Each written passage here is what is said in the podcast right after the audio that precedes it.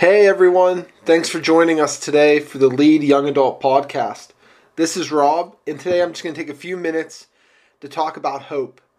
Um, this subject kind of got started a couple weeks ago.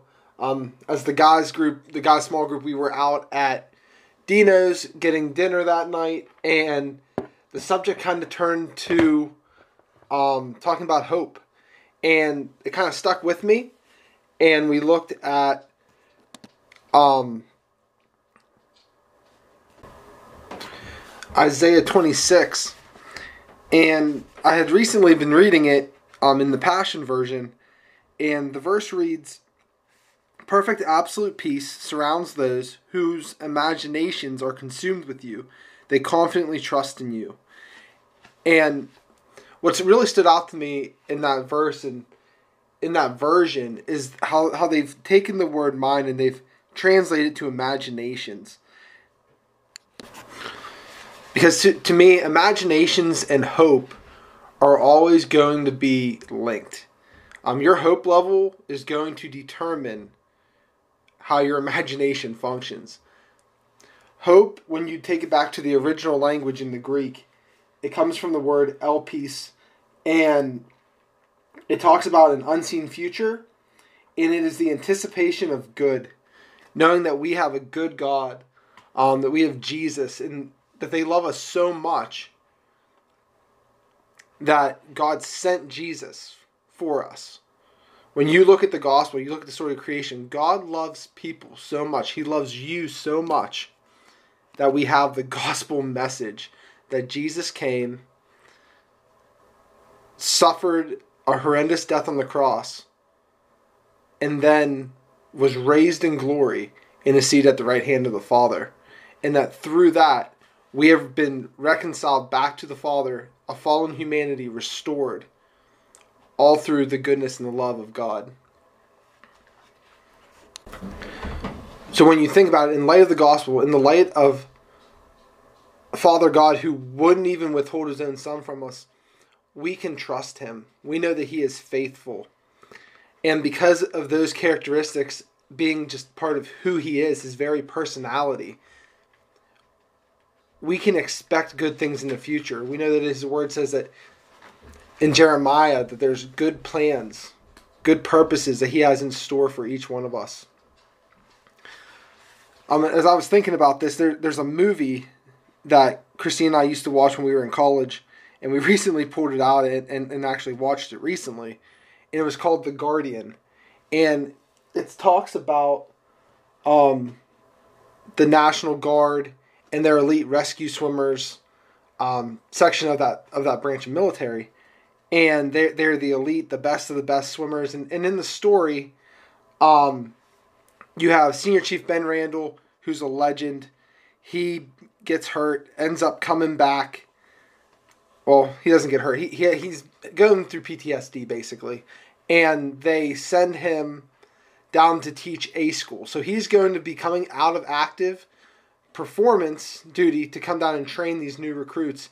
And there's a young there's a there's a young guy in there who's coming through um, in hopes of passing the class, and that's who the story centers on is is Fisher. But there's another character in there, and his and his last name is Hodge, and when Senior Chief Ben Randall comes out and he's addressing the class and he's going over the roll list he comes up to Hodge, and one of the other other instructors says, "This is this is Hodge. This is his third time through." And Senior Chief Ben Randall says, "Well, three Pete, do you think you're going to make it through this time?" And he responds, "I sure hope so, Senior Chief." And Ben Randall responds to him, "Hope doesn't float, Hodge. You better learn to swim against the current and not with it."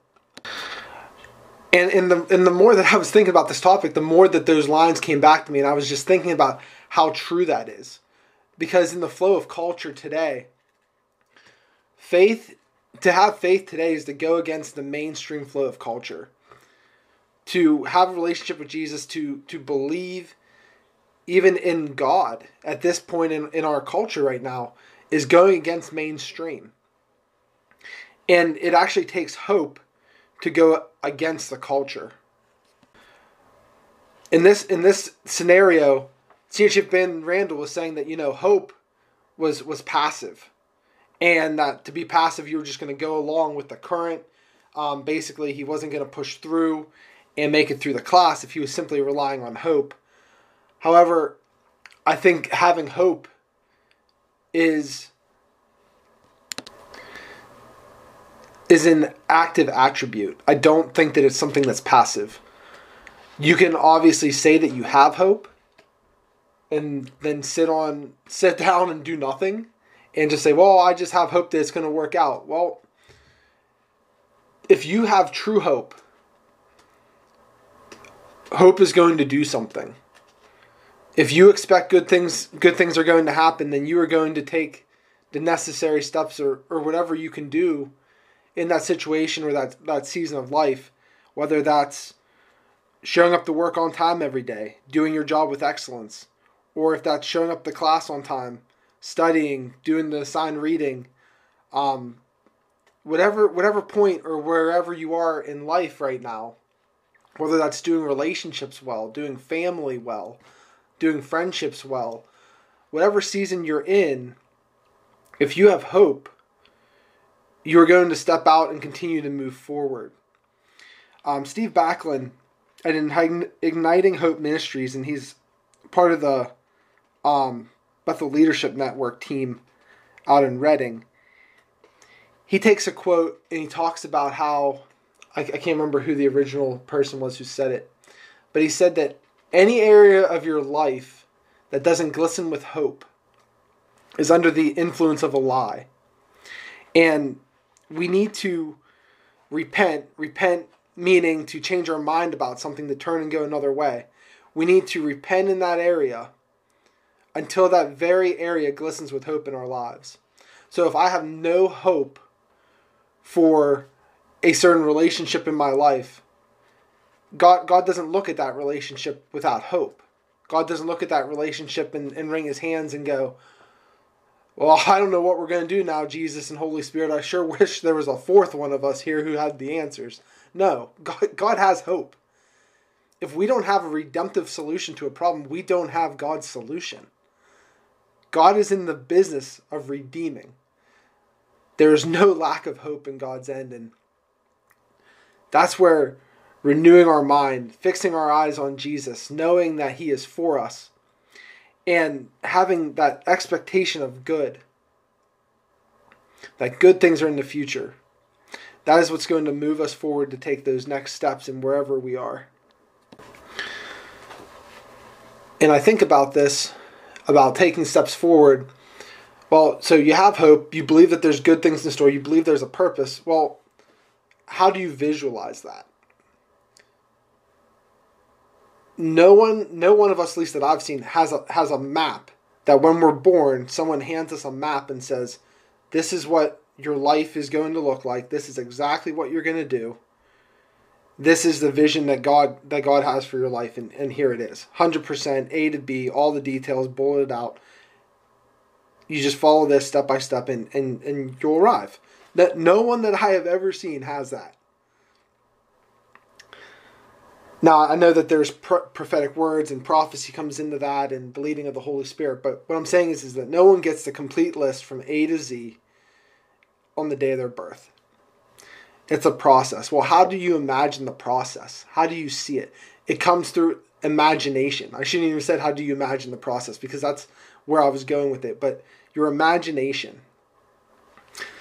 And when when you look at the footnotes down in the Passion Translation, for that original verse we looked at in Isaiah 26 3. Um, and it says, the steadfast mind, and this is the, what they took, the Hebrew word yetzer, and they, and they translate to imagination. And they said that imagination forms and frames up. Imagination frames up one's reality.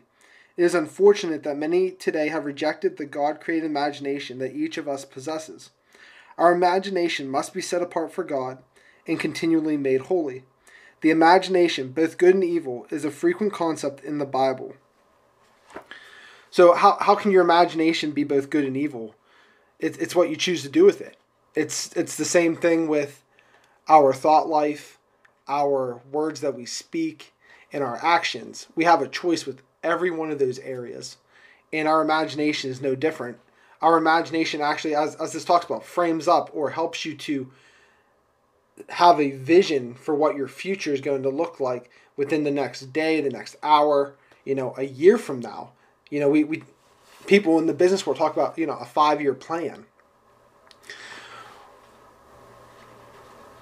Your vision for those things is your imagination. Your imagination helps you to visualize the future. And I believe that it's a gift from God given to us to be able to partner with Him to envision where we are going with Him in our next steps. Because God does want us to dream with Him. And oftentimes, you know, you hear me talk about, about dreams. Like God, God gives us a dream. God calls us to something.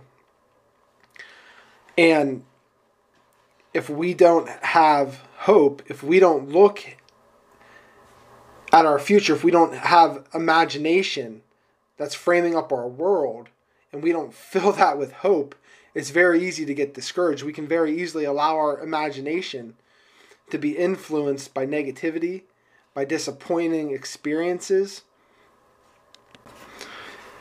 And those disappointing experiences can cause us to look at things in a distorted way. Instead of looking at our future through the lens of the goodness of God, all of a sudden we start looking at it through the lens of our experience and we say, you know what, last time I tried I tried this, I failed. Sometimes it's not the, the end result that really is what, what God is after in our lives. Sometimes it's the journey. Every situation is different. But sometimes the way we measure success isn't the way that God measures success. And sometimes that, that's very hard for us when we think about a linear pathway to success, meaning that point A is the start and point B is the top of the mountain in, in success. But God wants us to walk out our lives with Him in a constant relational journey, day in and day out.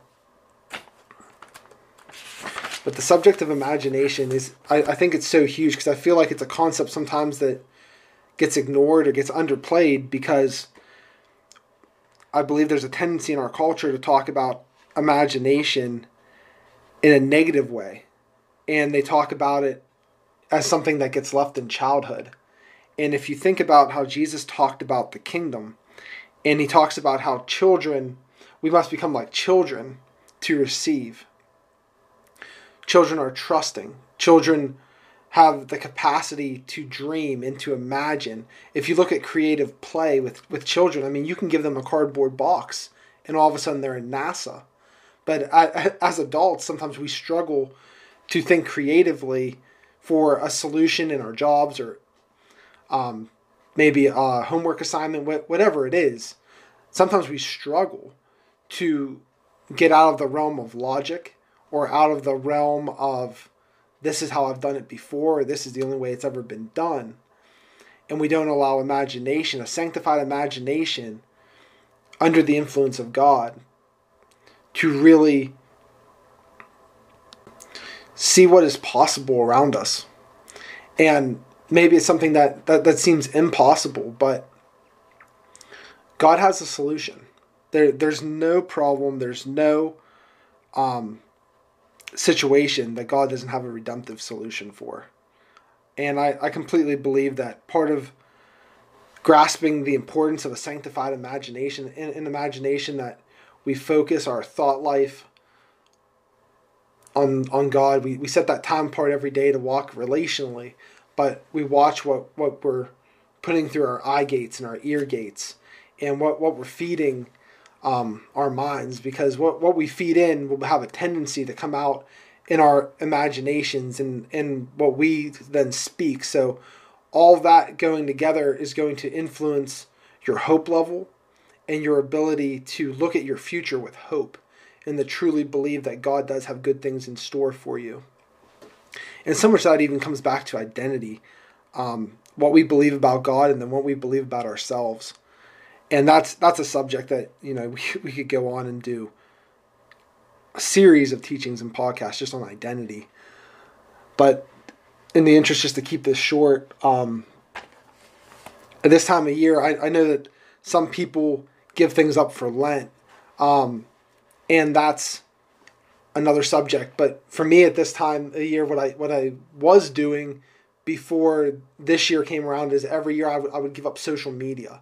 And it wasn't that I gave up social media in some way as some kind of obligation to somehow make Jesus proud of me. Like that was never part of it. Um, for me, it was I'm making a deliberate choice to create more space for God. It's not about giving something up, it's about creating the opportunity to get closer to the Lord.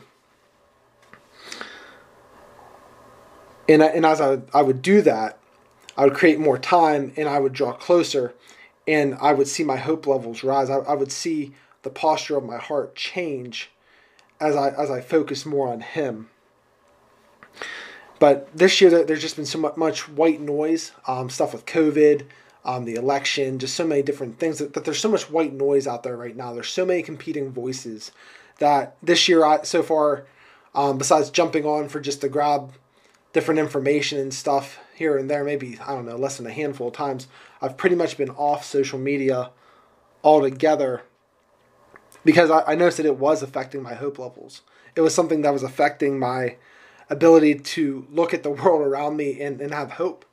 And it was something where I was looking at it and I was like, wow, like I don't have as much hope for this area as I did before I had looked at my phone and read all of these articles and posts.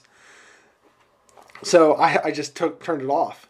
And you know that that's just me. I'm not. This isn't saying that social media is bad or you need to get off social media. I'm just telling you what I'm doing right now in my life because I'm sure there will be a point where I will get back on social media. But for right now, I'm doing it a little bit different.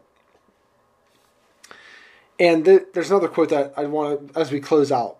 There's another quote that I want to share, and it I believe it's from Winston Churchill, and it says, "He who has the most hope has the most influence." We are called to change the world around us. Wherever you've been placed, you are called to be salt and light. And to be salt and light and to positively impact the world around you, you have to have hope. And this quote talks about how the person who carries most hope will have the most influence. Because people want to follow people who have hope. When you have hope, people want to know why. And not only do they want to know why, but they want to see where you're going. And if you're a leader who doesn't have hope, if no one's following you, you're just taking a walk. And that just kind of summarizes a Backlund quote. But some of these things that have really just been standing out to me lately, and it's something that um, came up in the conversation at Dino's, and I just thought it was something that worth sharing. And I hope you had the opportunity to um, get something out of this. I hope that um, you know, as you ponder these things, as you dive into the Word, as you spend time with the Lord, you just allow yourself to fix your eyes on Jesus, to have hope, to find hope, to increase those levels of hope for whatever area of life that you might be struggling with right now, or whatever area of life, or, you know, maybe things are, are going well, but you know that there's more. You know, believe that God is good, that God is for you, and that God wants to show up and show off in your life today. He is so good. We have a loving King Jesus. We have an amazing Father. And He has good, good plans for your life. So thank you all for joining. Look forward to seeing you all soon.